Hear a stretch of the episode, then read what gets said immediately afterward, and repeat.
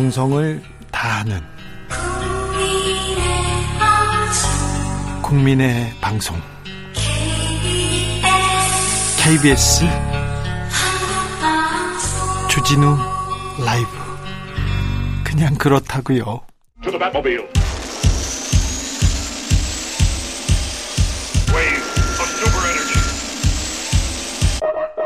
주 기자의 1분 미국의 슈퍼마켓에서 총기 난사로 10명이 숨졌습니다. 희생자 8명은 흑인이었습니다. 18살 페이튼 젠드런은 3시간 넘게 운전해서 세심하게 흑인 거주지를 골랐습니다. 군복에 방탄복을 착용한 젠드런은 헬멧에 비디오 카메라를 부착해서 살인을 생중계했습니다. 총에 맞은 사람을 확인 사살하고 총에 맞은 백인 점원에게는 쏘리라고 했습니다. 젠드러는 무죄를 당당히 무죄를 주장하고 있습니다. 유색 인종의 이민과 출산율 급증으로 백인이 밀려나고 있다. 이 위기를 백인 동료들에게 전파하고 서방을 구할 전쟁을 장려하려는 것이다고 자기 행위를 정당화하고 있습니다. 이 젠드론의 생각은 백인 대체론에 기초하고 있습니다. 극단적인 백인 우월 자 우월주의자들은 유튜브나 온라인 공간에서 미국의 백인 문화가 전멸할 위기에 있다. 유색인종은 미국을 떠나라. 이런 이론을 퍼뜨립니다. 일부 정치인과 극우 언론에서 이를 수면 위로 끌어올리고요. 젠드런 같은 무지몽매한 신봉자들이 테러리스트가 되었습니다. 바이든 대통령은 증오에 가득 찬 영혼의 외로운 총잡이가 저지른 증오 범죄라고 했습니다. 우리 사정은 어떤가요? 남성은 여성을 혐오하고 여성은 남성을 혐오합니다. 젠더 갈등이 계속 커지는 것은 선진국에서는 없는 일입니다. 현상입니다. 우리만 그렇습니다. 계속 깊어집니다. 장애인을 혐오하고 외국인을 혐오하고 난민을 혐오하고 혐오는 끝도 없이 이어집니다. 눈을 둘러봐도요. 아버지뻘 되는 후보자에게 욕설을 퍼붓는 20대가 있습니다. 전 대통령 사저에 가서 극단적인 혐오와 막말을 퍼뜨리는 유튜버가 있습니다. 그의 말이 거칠어질수록 돈을 보내는 사람들이 많다고 합니다. 진영을 좀 바뀌어도 바꿔봐도 상황은 비슷합니다. 대통령을 비난할수록 비난 수위가 높아질수록 환호성이 커집니다. 후원금 늘어납니다. 진실은 중요하지 않습니다. 우리 편이 아니면 악마화하는 극단적인 혐오는 커져만 갑니다. 갈등을 봉합할 책임이 있는 정치인들에 의해서 증오는 더 커져가는 게 문제입니다. 오늘은 국제 성소수자 혐오 반대의 날입니다. 사랑을 혐오할 권리는 누구한테도 없습니다. 성소수자를 혐오할 권리는 누구도 없습니다. 동성애는 치료에 의해서 바뀔 수 있다는 분이 있습니다. 동성애는 질병이 아닙니다. 치료가 필요한 것도 아닙니다. 무식, 아니 극단적인 혐오에 기반한 분들이 감당도 안 되는 일을 한다고 합니다. 정치를 한다고 한답니다. 그래서 걱정입니다. 지금 국회 앞에서는 혐오를 끝내자는 차별을 끝내자는 차별금지법 촉구 단식 농성이 계속되고 있습니다. 단식 오늘로써 37일째입니다. 근데 아직도 단식을 끝내지 못하게 해서 그래서 걱정입니다. 지금까지 주기자의 1분이었습니다.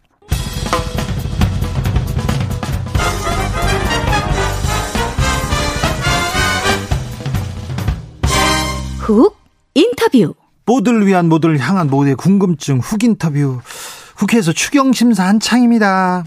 돈은 한정돼 있고 쓸 때는 많은데 예. 잘 써야 되는데 코로나 추경을 위해서 국방부 예산이 지금 줄었다는 얘기가 나왔는데 민주당의 우려 한번 들어보겠습니다. 어제는 성일종 국민의힘 정책위 의장 만나봤고요. 오늘은 김성원 더불어민주당 정책위 의장 만나보겠습니다. 안녕하세요. 네, 안녕하세요. 김성원입니다. 네, 고생 많으십니다. 아닙니다. 자, 어제 국회 시정 연설이 있었습니다. 그리고 추경 얘기가 계속되고 있는데 아, 민주당 내 반응은 어땠습니까? 어제 시정연설에 대해서? 뭐 첫 시정연설이고 또 어, 대통령에 대한 예의가 필요하기 때문에 저희가 네. 격조 있게 어, 뭐랄까 예우했다 이렇게 생각합니다. 아 그렇습니까? 자 추경은 심사 꼼꼼하게 하고 있습니까? 어떤 부분에 대해서 집중하고 있습니까? 이제 오늘부터 각 상임위 별로 예비 심사를 하고 있고 이제 예. 주말에 어, 예결위에서 종합 심사가 있을 예정인데요. 뭐 의외로 추경 규모가 컸잖아요. 특히 네. 이 초과 세수 규모가 53조 원이나 된다고 하고. 아니 근데 민주당은 몰랐어요 그거? 1월 달에는 뭐 전혀 예상하지 못했죠. 그러니까 1차 추경을 할 때만 해도 네. 어 그런데 어 뭐 갑자기 이렇게 나오니까 세수가 없다고 기재부에서 계속 얘기했잖아요. 웃을 돈이 없다고 계속 계속 얘기했는데 지금 정권이 바뀌자마자 뭐 1, 2조도 아니고 50몇 조가 이렇게 쑥 나왔어요. 이걸 어떻게 봐야 됩니까? 그러니까 지금 국회 예산정책처에서 어 추계한 바로는 대략 어 한 5조 5천억 정도가 적게 나올 거칠 수도 있다라고 예. 해서 이게 보통 추경을 하게 되면 그 시기까지의 추가 세수 등을 가지고 어, 추경을 편성하는 경우는 많이 있었거든요. 네. 그런데 연, 연말까지 얼마나 더 거칠 것으로 예상된다. 라고 하는 것에 기초해서 지금 일종의 갑을 추경을 하고 있는 거라 아. 어, 실제로 얼마나 거칠지 알 수 없는 거죠. 아직 모르는군요. 정확한 그렇습니다. 어, 뭐 하반기에 경제가 실제로 안 좋아질 수도 있고 네. 뭐 그런 요소들이 있어서 그 지금 추계한 것이 정확하다는 보장도 없습니다. 만약에 그게 정확했으면 연초부터 그것을 어, 반영했어야 될 텐데. 지금 그러니까 희망적으로 희망적으로 이렇게 예상하고 먼저 쓰겠다 이런 얘기군요. 그렇습니다. 그 정확하게 하면 현재까지의 어 이제 추가 세수 규모를 가지고 추경을 편성하고 네. 나머지는 뭐 국채로 발행한다든지 하고 연말에도 더 거치면 그 국채를 갚는 게 맞을 텐데 네.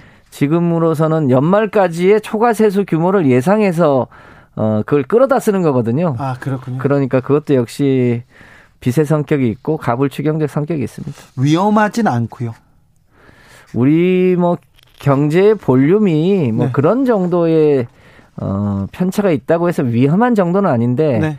작년에도 어 초과 세수가 60조 원 이상이 났고 올해도 53조 원으로 예측하고 있는 거라 네. 우리나라 이제 국간지기에 해당되는 기재부에 대한 신뢰가 많이 어, 무너지는 문제가 제가 보기엔 가장 큰 문제로 보여집니다. 네. 아무튼 추경을 해서 손, 손실 보상하겠다. 여기까지는 다 여야의 이견은 없는 것 같아요. 그렇습니다. 네. 그런데 소급 적용에 대해서는 좀 이견이 있습니까? 네. 지난 대선 때, 어, 윤석열, 이재명 후보 모두, 어, 소급 적용을 통해서 손실 보상을 두텁게 하겠다고 대국민 약속을 했거든요. 예. 그런데, 어, 윤석열 대통령은 이제 그 약속은 지금 나몰라라 하는 거죠. 그런 면에서는 전 문제가 크다라고 생각을 합니다. 그래서 어 소급 적용을 하는 게 맞다고 보여지는데 왜냐하면 이제 오미크론 이후에 또 어떤 변수가 생길지 모르지만 현재대로 하면 이제 코로나가 거의 끝물리지 않습니까? 이제 그렇게 하면 지난 2년 3개월 이상 어 계속됐던 코로나로 인한 피해를 실제로는 한번 두텁게 온전하게 보상할 필요가 있거든요. 네. 그런 차원에서 보면 어, 예산이 얼마나 들지 모르지만 어, 당초에 국민들하고 했던 약속이기 때문에 그 약속을 지키는 게 정치 아니겠습니까? 네. 어, 그런 면에서 어, 소급 보상이 필요하다. 우리는 그렇게 민주당은 소급 적용해야 된다 얘기하고 국민의힘에서는 재정 건전성 이유로 반대하고요. 재정 건전성 얘기하는데 또 국채를 9조 원이나 갚겠다고 하는 거 아닙니까? 네. 그런 걸로 보면 아직 재정적 여유가 있다고 봐야겠죠. 그렇습니까? 음. 자, 그러면 아무튼 추경호 부총리가 이 그 추경은 잘할 것이다. 국민의힘에서는 얘기를 하는데 네. 지금 저기 부총리로 올라가서 하는 걸 보면 어떻습니까? 어, 대개 추경호 부총리가 국회에 있을 때도 대체로 국민의힘에서는 좀 온건 합리에 좀 가까웠던 분위기는 합니다. 네. 그런데 이제 정부에 가서 얼마나 어, 제대로 일을 할지는 네. 좀더 지켜봐야겠죠. 알겠습니다. 어, 추경안이 추경안에서 돈을 어디다 쓰는지 지출 구조 항목에서 대해서는 조금 문제가 있어 보입니까? 어, 그러니까 이제 전반적으로 이제 편성한 항목들은 있는데 네. 그게 온전한 보상이 다 될 거냐에 대해서는 여전히 의문이 있는 거죠. 아까 말씀드렸던 것처럼 어, 소급 적용하는 문제도 있고요. 지금 가장 억울한 대상자 중에 하나가 연매출 10억이 조금 넘는 음식점들, 어, 자영업자들. 여기는 소상공인이 아니라는 이유로 어, 코로나 과정에서 영업 제한이나 인원 제한을 다 받았음에도 불구하고 10억 매, 매출 기준으로 10억이 넘는다는 이유로 한 푼도 보상을 못 받았거든요. 아, 그럼 억울하겠네요. 1차 추경 때 딱 300만 원 받은 게 전부입니다. 네. 그러니까 법적 손실 보상 대상자에서 제외되어 있거든요. 네. 그래서 그거를 지난 추경 때도 포함을 하자고 했었는데 정부가 이제 예산에 대한 부담 때문에 계속 그걸 포함을 안 시키고 있어요. 네. 그런 층이 가장 억울하죠. 네. 제가 만나봤더니요. 자기는 국민 아니냐. 그좀 억울하죠. 10억 네. 좀더 매출이 좀 늘- 늘었다고 해서 아무런 보상도 없으니. 연매출 10억이면 1년에 한 달에 한 8, 8 9천만 원이거든요. 한 달에. 네. 하루 매출이 2, 300만 원 되는 음식점이 다 제외된 거예요. 네. 그러니까 그런 어 음식점 같은 데들이 이번에는 온전하게 법적 손실 보상을 받, 받을 받, 받을 수 있도록 하는 게 우리 민주당의 과제이고요. 또 이런 이런저런 사각지대가 여전히 남아 있습니다. 지난번에 저희가 법인 택시하고 버스 기사들 지원을 했더니요. 트럭 화물주들이 네. 왜 나는 뺐냐 이렇게 얘기를 하고 있어서 그런 데들이 이번에 어, 이 보상에 포함될 수 있도록 하- 할 예정입니다. 7조 원 중에 23%를 국방 예산에서 갖다 쓰면 구멍 나는 거 아니냐 이렇게 지적했던데요. 글쎄 그 대표적인 아이러니인데 이번에 추경하고는 별 관계 없는 병사 급식 지원비가 들어와 있어요. 네. 근데 그는 아마도 어 윤석열 그 당시 후보가 약속했던 병사 월급 200만 원 즉시 지급 이 공약을 못 지켰지 않습니까? 네. 그것에 대한 일종의 보상 차원으로 집어넣은 것 같은데 이 병사 급식비는 집어넣고 정작 어 군의 여러 가지 이 군 방위력 개선비나 이런 거 를 거의 한 1조 5천억이나 삭감을 했어요. 네. 이제 그건 저희가 보기엔 잘 납득이 안 되는 거죠. 특히 이 보수는 안보에 대해서 네. 중요시하는데 뭐 이 대통령 집무실을 국방부로 옮기면서 그 사방으로 흩어뜨렸잖아요. 네. 그리고 또 군 관련한 여러 이 전력 보강비도 1조 5천억이나 삭감하고 해서 보수 정부 맞나 이런 의문도 좀 듭니다. 보강비도 살, 삭감했습니까? 그 1조 5천억 안에 들어있는 돈들입니다. 민주당은 지나치게 국방비에다가 각 국방비 지출을 늘린다. 안보에 안보 비용 계속 증강한다. 이렇게 생각됐는데 보수 정권은 안보 비용이 오히려 삭감되고 있네요. 그런 그런 측면이 있습니다. 좀 아이러니합니다. 네, 그렇습니다. 어, 다른 얘기도 좀 가보겠습니다. 민주당에서 종, 어, 다주택자의 종부세 과세 기준을 좀 바꾸겠다 이런 얘기 나왔습니다. 네. 이것도 에, 이거 종부세 관련해서 좀 후퇴 아닙니까? 그 1가구 1주택 종부세 기준이 11억입니다. 예. 음, 공시지가 기준인데요. 그런데 동네에 가봤더니요. 내가 동네 조그만한 연립 두 채 가지고 있는데 그 두 채 합해봤자 그 강남에 집 한 채 값도 안 되는데 네. 나더러 종부세를 내라는 게 말이 되냐 이런 분들이 의외로 많아요. 집 두 채란 이유로 네. 근데 그게 살펴봤더니 다주택 종부세 기준은 6억이에요. 그러니까 아, 6억이 그렇구나. 넘으면 종부세 대상자가 되는 거예요. 네. 그래서 그분들의 하소연이 그런 거예요. 음. 내가 한 채보다도 못한 두 채 가지고 있는데 그것도 무슨 투기도 아니고 예. 그런데 나보고 종부세를 내라는 게 말이 되냐 이런 문제 의식이 전 타당하다고 봐서 어 1가구 1주택 종부세 기준이 11억이므로 다주택 종부세 기준도 11억에 맞춘다. 네. 그래서 적어도 그런 불형평성은 없애는 게 어, 조세 형평성상 맞지 않겠냐 이런 취지로 어, 그 과세 구간을 좀 조정했습니다. 알겠습니다. 구청장을 하셔가지고 예를 딱 들었더니 딱 이해가 됐습니다. 네. 오늘 윤 대통령께서 한동훈 법무부 장관 후보자 임명했습니다. 이거는 어떻게 보십니까?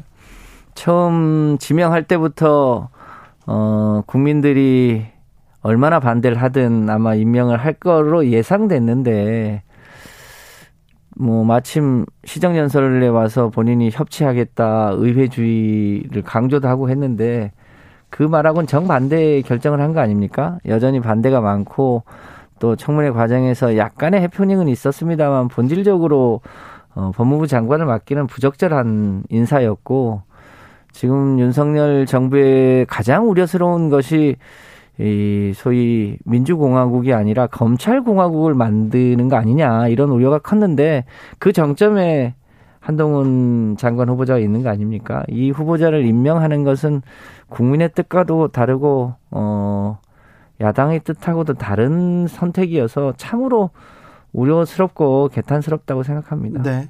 국민의힘에서 의원 불체포 특권 제한하는 법률 개정 추진하고 있어요. 아, 지금 이재명 후보 어, 관련 용이라고 이렇게 보이는데 이 점은 어떻게 보시는지요? 이런 경우에 이제 보통 우리가 받고 따블 이렇게 하는데요. 네. 의원 불체포 특권은 저희 제가 국회의원 되고 나서 우리 당은 한 번도 그걸 사용해 본 적이 없습니다. 네. 어, 민주당은 불체포 특권 없앨 없앨 내려놓을 이런 이런 준비가 돼 있습니까? 그렇습니다. 오히려 이제 그것뿐 아니라 네. 어, 국회의원 면책 특권을 제한한다든지 여러 가지 국회의원들의 남아있는 특권을 없애자고 하는 게 저희 민주당이기 때문에 좋은 제안이라고 생각합니다. 좋은 제안이다? 네, 네. 그래서 그 외에 다른 특권들도 같이 없애자. 민주당은 다른 특권까지 다 내려놓겠다. 묻고 네. 더블로 간다. 네. 네, 알겠습니다. 이, 이런 경쟁은 바람직한 것 같습니다. 네. 아, 근데 왜 이런 얘기를 다른 의원들은 안 해주시죠? 아, 바꿔 따블 이런 얘기 안 합니까? 아, 아니요. 바꿔도 면책 특권도 내려놓겠다. 의원들의 특권 내려놓겠다는 얘기가 네. 없어서 예. 없어서 좀 의아했어요. 네. 선거 때 이런 얘기도 좀 하고 서로 경쟁 개혁 경쟁 해야 되는데 없었는데 국회의원들이요. 네. 그 국회 안에서의 소위 어, 발언에 대한 면책 특권이 있다는 이유로 사실상 허위나 진실에 기초하지 않는 그 발언들을 많이 했지 않습니까? 그렇죠. 그 그래서 갈등을 막 부추기고 막 그러지 않습니까? 국정감사 때 이재명 후보에 대해서 그, 그, 그 굉장히 허위에 가까운 얘기들을 많이 했잖아요. 김영판 의원이. 네. 그런 게 면책 특권의 대상이 돼서는 곤란하겠죠. 알겠습니다. 어, 남하은님께서 두 채 가진 가구는 한 채 팔면 되지 않나요? 한 채도 없는 분도 많아요. 그래야 부동산 문제 해결됩니다. 이렇게 얘기하시는 분도 있고요. 어, 저는 가급적 한 채를 갖는 게 맞다고 봅니다. 네. 다만 조세의 형평성은 또 보정해 주는 게 맞다고 보여집니다. 네. 지금 서울의 집값이 많이 올랐기 때문에 네. 실제로 네. 이제는 두 채 좀 어지간한 규모의 두 채면 종부세 대상이 됩니다. 네. 이제 그렇기도 하고요. 이제 추가로 그렇다고 주택 매입을 하긴 어려운데 왜냐하면 다주택 취득세는 누진이 돼 있어가지고요. 이제는 신규로 어 집을 통해서 무슨 부동산 투자나 불로소득을 얻기는 쉽지 않은 않도록 어 문재인 정부가 마지막에 제도를 바꾸긴 했는데 예. 너무 늦게 바꿔가지고 어 상대적으로 효과가 좀 적었습니다. 어, 더불어민주당이 가상자산 TF팀 가동하고 있는데요. 가상화폐 투자자 보호책 마련했다고 합니다. 어떤 대책 구상 중입니까? 아니 이제 그것을 해보려고 하는데 최근에 그 루나 사태로 인해서 어그 많은 피해자가 있어요. 예, 코인으로 인한 피해가 거의 뭐 며칠 사이에 그 가치가 99% 떨어져 버렸지 않습니까? 네네. 이것에 대한 피해 규모가 거의 20만 명이 가깝다는데 이 부분에 대해서 정부가 거의 손 놓고 있는 듯하여 네. 저희라도 이 문제를 어떻게 우리가 바라보고 어떻게 대책을 세울지에 대해서 긴급하게 내일 대책 회의를 하기로 했습니다. 네. 아무튼 어, 자, 개혁공 면책 특권, 뭐 국회의원 특권 다 내려놓는 경쟁하겠다고 하는 얘기가 특별히 반갑습니다. 네. 네, 그리고 가상 자산으로 피해 본 분들 많은데 그 대책 낸다고 한 것도 반갑습니다. 네. 네 알겠습니다. 더 많이, 예, 더 많이 띄워 주십시오. 그렇게 하겠습니다. 알겠습니다. 지금까지 김성환 더불어민주당 정책위 의장이었습니다. 고맙습니다. 정치 피로, 사건 사고로 인한 피로, 고달픈 일상에서 오는 피로. 오늘 시사하셨습니까? 경험해 보세요. 들은 날과 안 들은 날의 차이. 여러분의 피로를 날려줄 저녁 한 끼 시사. 추진우 라이브.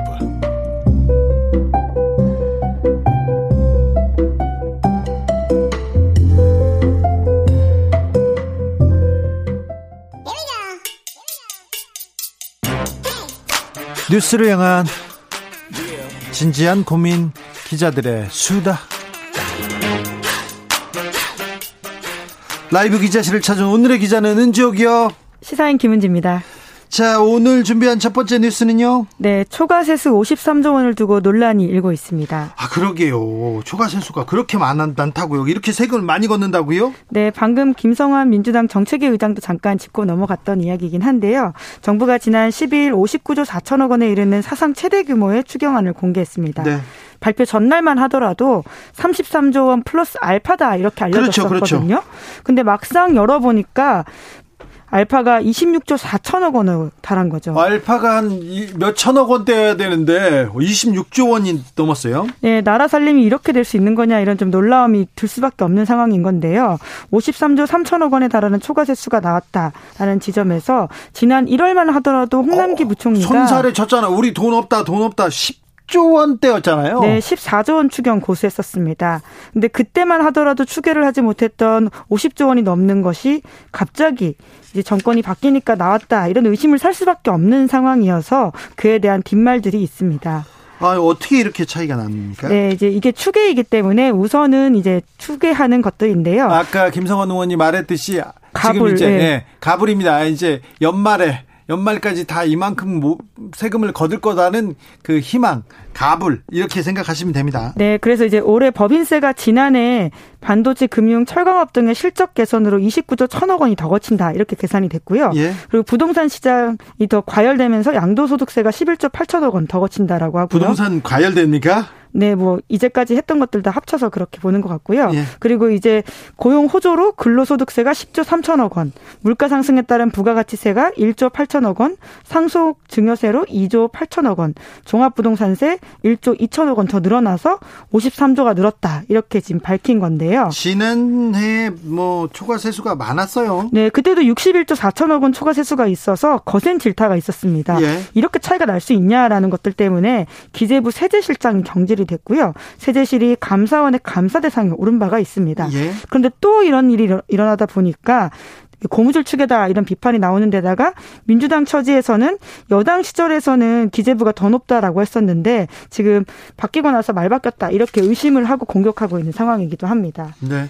추경호 부총리 뭐라고 합니까? 네, 그 추경호 부총리도 이제 그 당시는 야당이었었고 지금 이제 여당이기 때문에 일정 부분 이 평가가 조금 다른 지점들이 있는데요. 지난 1월 달만 하더라도 1차 추경에 대해서 선거용 재정 살포다 이렇게 비판한 바가 있습니다. 그러니까 사실상 관건 선거 하겠다는 거 아니냐 이런 의심을 한 건데요.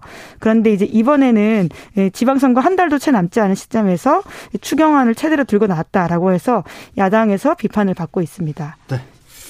다음 만나볼 뉴스는요? 네, 6년 전 오늘 강남역 살인 사건이 벌어졌습니다. 강남역 살인 사건 기억하십니까? 많은 사람들한테 큰 충격을 줬습니다. 네, 일정 부분 또 이제 패러다임의 전환과 같은 사건의 명명도 있었는데요.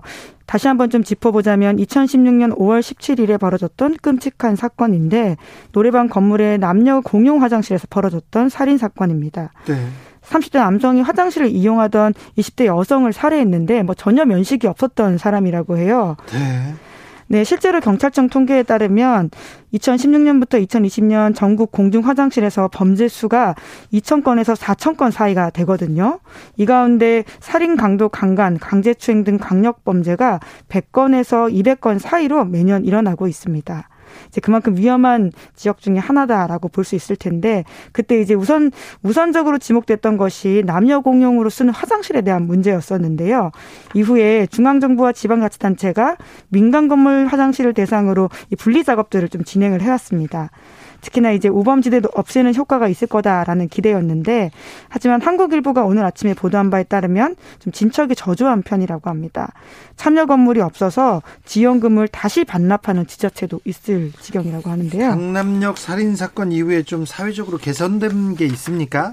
네, 이제 말씀드린 것처럼 화장실이 좀 바뀌어야 된다라는 지점들이 일차적으로 있었었고요. 이제 그런데 이제 좀 잘 진행이 원활하게 못 되는 지점이 있다라는 부분에 대한 지적이 있고 또 하나는 이제 사회적인 인식으로서 이것이 여성 혐오 범죄다라고 하는 이야기들이 나오기 네. 시작했다라고 네. 하는 것인데요. 실제로 그때 이제 가해자가 앞서 화장실을 갔던 남성 7명은 공격하지 않았었고요. 그 다음에 왔던 여자를 그렇죠. 겨냥한 범죄였다라는 지점에서 네. 그런 여성 혐오 범죄다라는 지적이 컸고요. 경찰 조사에서 또 당사자가 여자들이 나를 무시해서 죽였다 이렇게 진술한 바가 있습니다. 이런 이유를 들어서 여성단체 등에서는 여성 혐오 범죄다 이렇게 규정을 했는데 하지만 이제 수사기관과 법원 등에서는 정신질환에 의한 범죄다 이렇게 결론을 내린 바가 있습니다. 그럼에도 불구하고 이제 한국 사회가 이러한 여성 혐오 범죄에 대해서 담론화를 시작했다라는 점들이 좀 의미가 있다라고 할 수 있는데 하지만 한국일보 지적에 따르면 이 사건 일어난 지 6년이 지났음에도 불구하고 여성 혐오 범죄에 대한 발생 빈도, 피해자 규모, 특성 등 기본적인 현황을 파악하는 통계는 없다라고 합니다. 네. 실제로 2016년에 이종걸 전 당시 의원이 강남역 여성 혐오 살인 사건을 계기로 혐오 범죄 방지 제도가 필요하다는 여론이 있다면서 네. 수사기관에 증오 범죄를 분류하고 통계 원표를 작성하도록 하는 관련된 법을 발의한 바가 있는데요. 하지만 통과되지 못했습니다. 왜요? 네, 이제 그 당시에 보수 개신교 쪽에서 동성애를 조정하는 법안이다 이런 주장을 했다라고 해요. 아, 차별금지법도 거의 비슷한 이유로 지금 한 발짝도 앞으로 나가고 나아가고 있지 않습니다. 아, 미국이나 다른 나라에서는 인종차별, 인종증오 범죄 이렇게 혐오 범죄 계속 일어나고 있는데 아까도 제가 말씀드렸는데 우리나라는 선진국인데 선진국에서 남 여성 혐오, 여성 증오 이런 범죄가 생기고 있어서 늘어나고 있어서 이거는 전에 없는 현상이어 가지고 굉장히 조금 우려됩니다. 네, 관련 법들은 외국의 사례가 충분히 있거든요. 네. 미국에서 말씀하신 것처럼 1990년부터 혐오범죄 통계법을 만들어서 매년 혐오 관련된 범죄를 통계로 공표하고 있다고 하고요. 2009년에는 증오범죄 예방법도 제정 시행됐다라고 합니다. 다음으로 만나볼 뉴스는요? 네, 일론 머스크가 트위터 인수를 보류한다고 밝혔습니다. 왜 그래요? 네, 이제 먼저 총평을 말씀드리자면 가격 협상이 아니냐 이런 이야기가 나오고 있는데요. 그렇겠죠. 네, 명분은 있습니다. 트위터 전체 계정 중에 봇이 5% 이하가 증명될 때 트위터 인수하겠다라고 하는 건데요. 자동화된 계정이 가짜 정보 퍼뜨린다 이런 의심을 받고 있는 봇 때문에 네. 일종의 SNS 그런 소셜 미디어가 가짜 뉴스 퍼뜨린다라고 하는 부분에 있어서 사회적 책임을 하겠다라는 뉘앙스이긴 한데요. 본질은 가격 협상이다라고 하는 것이 외신 분석입니다. 일론 머스크가 이렇게 얘기하자 트위터 가격이 또 주가가 떨어졌잖아요. 네, 그렇습니다. 지금 가격이 10% 가까이 급락했다라고 하는데 그렇기 때문에 이제 인수 가격 협상에서 하는 일종의 수가 아니냐라는 지적 나오고 있습니다. 사실 근데 일론 머스크가 트윗을 쓰면 영향력이 워낙 커서 크기, 크기도 한데 조금 아, 부정적인 영향을 미칠 때가 있어서 좀 걱정이 돼요. 네, 실제로 그런 이야기가 미국 사회에서 나오고 있다라고 하는데요. 사회적 소수자들이 특히 그런 성명들을 많이 내고 있다고 합니다. 유대인 걸로 권리 옹호 단체 그리고 무슬림 단체 모두가 이 트위터가 혐오 혹은 가짜 뉴스를 그냥 무작위로 퍼날르는 게 아니냐라는 지적들을 하고 있다라고 하고요. 네. 그리고 뿐만 아니라 지금 워싱턴 포스트에 따르면 일론 머스크가 예고한 대로 트위터의 가뜩이나 약한 콘텐츠 조정 정책을 약화시키면서 혐오와 거짓 선동을 더 확산하게 될 것이다. 이런 이야기 하고 있다고 하는데 네. 실제 데이터가 있다라고 합니다. 엠네스티에 따르면 엠네스티 실리콘밸리 이니셔티브라고 하는 곳이 있는데 실제로 여성 정치인, 언론인, 시민사회 활동가 거의 800명에 가까운 사람들의 트위터 글을 2018년에 있었던 걸 분석을 했는데요.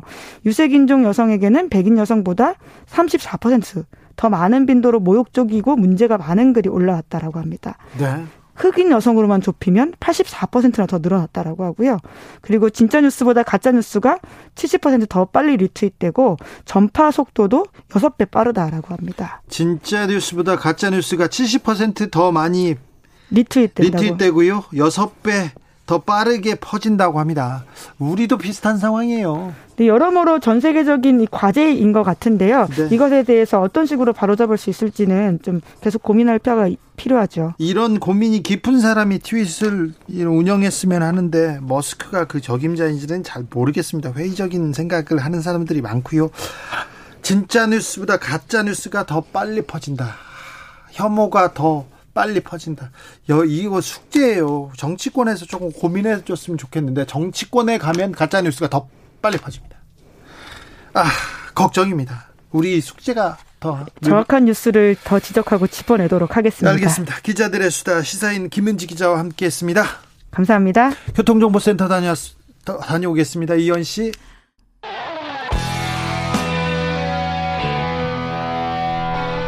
스치기만 해도 똑똑해진다. 드라이브 스루 시사 주진우 라이브